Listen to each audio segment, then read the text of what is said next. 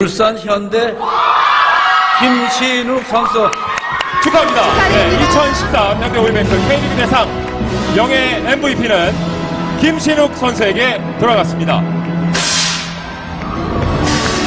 네, 거침없는 이어 진격의 거인 김신욱 선수 2013 K리그 대상 MVP의 영광을 안았는데요. 팀의 주축 공격수로 36경기에 나서서 19골을 기록했죠. 아디다스 Fantastic Player상 베스트 11 포워드 부문 그리고 MVP까지 3관왕의 영화, 영예를 안으면서 최고의 스트라이커임을 입증을 했습니다. 네. 수상 소감 길게 하셔도 됩니다. 3년왕이 된 만큼 좀 모아서 모아서 수상 소감을 길게 해주셔도 됩니다. 어, 저는 예수님께 속해 있는 축구 선수입니다. 하나님께 감사드리고 영광 돌립니다. 그리고 이 상은 저에게 많은 분들이 선물해 주셨습니다.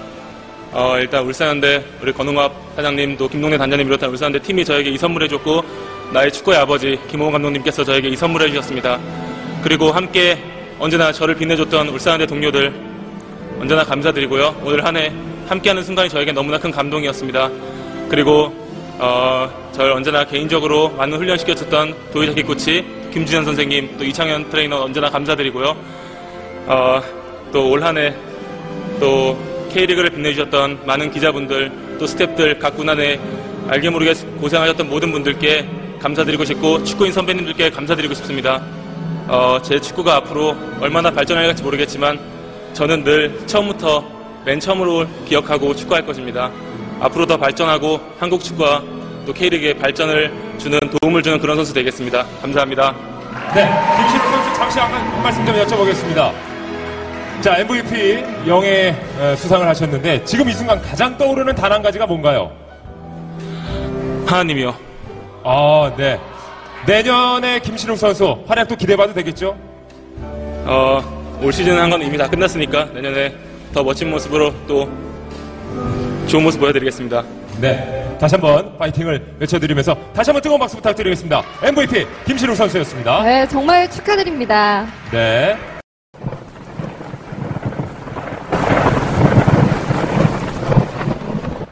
열왕기상 22장 48절 여호사밧이 다시스의 선박을 제조하고 오빌로 금을 구하러 보내려 하였더니 그 배가 에스온 게벨에서 파손하였으므로 가지 못하게 되매 솔로몬의 배들은 안전하게 돌아왔지만 여호사밧의 배들은 결국 금이 나는 땅 오빌에 가지 못하고 맙니다.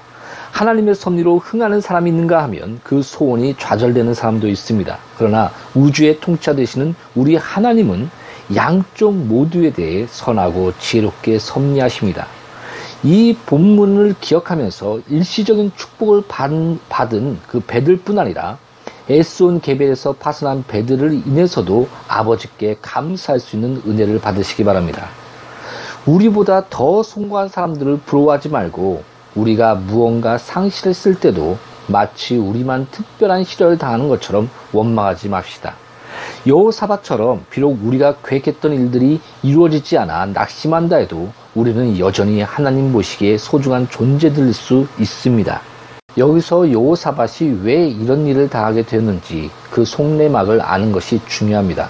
왜냐하면 그 속내는 하나님의 백성들이 당하는 많은 고통의 근원 원인이기 때문입니다. 여호사밧이 이런 낭패를 당하게 된 것은 그가 심히 죄악된 가정과 교제를 나누었기 때문입니다. 즉 죄인들과 교제를 나누었기 때문입니다. 역대하 20장 37절을 보십시오. 여호와 하나님께서 한 선지자를 여호사밧에게 보내 이렇게 말씀하고 계십니다. 왕이 아시아와 교제하는 거로 여호와께서 왕에 지으신 것을 파하시리라. 이것은 아버지로서 아들을 징계하신 것입니다. 그리고 그 징계가 결국에 가서는 여호사밧에게 축복이 되었습니다. 이 본문 바로 다음 구절을 더 읽어보십시오. 그러면 아시아가 여호사밧에게 자기 종들이 여호사밧의 종들과 함께 같은 배로 가게 해달라고 요청했을 때 여호사밧 왕이 거절하는 장면이 나옵니다. 그 징계 때문에 여호사밧이 이렇게 거절할 수 있었던 것입니다. 그 징계로 축복을 받은 셈입니다. 여호사밧의 이 체험은 곧 여호와의 나머지 백성들에게 불신자들과는 멍해를 같이 맺지 말라는 경고일 수 있습니다.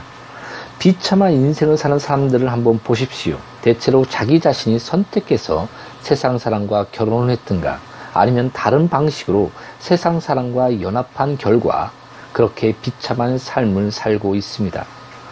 오, 우리가 예수님을 진심으로 사랑하여 우리도 예수님처럼 거룩하고 거짓이 없고 순결하여 죄인들로부터 떨어져 있을 수 있다면 얼마나 좋을까요? 우리가 이처럼 예수님을 사랑하지 않는다면 여호와께서 당신의 지은 것을 파실이라는 소리를 자주 듣게 될 것입니다.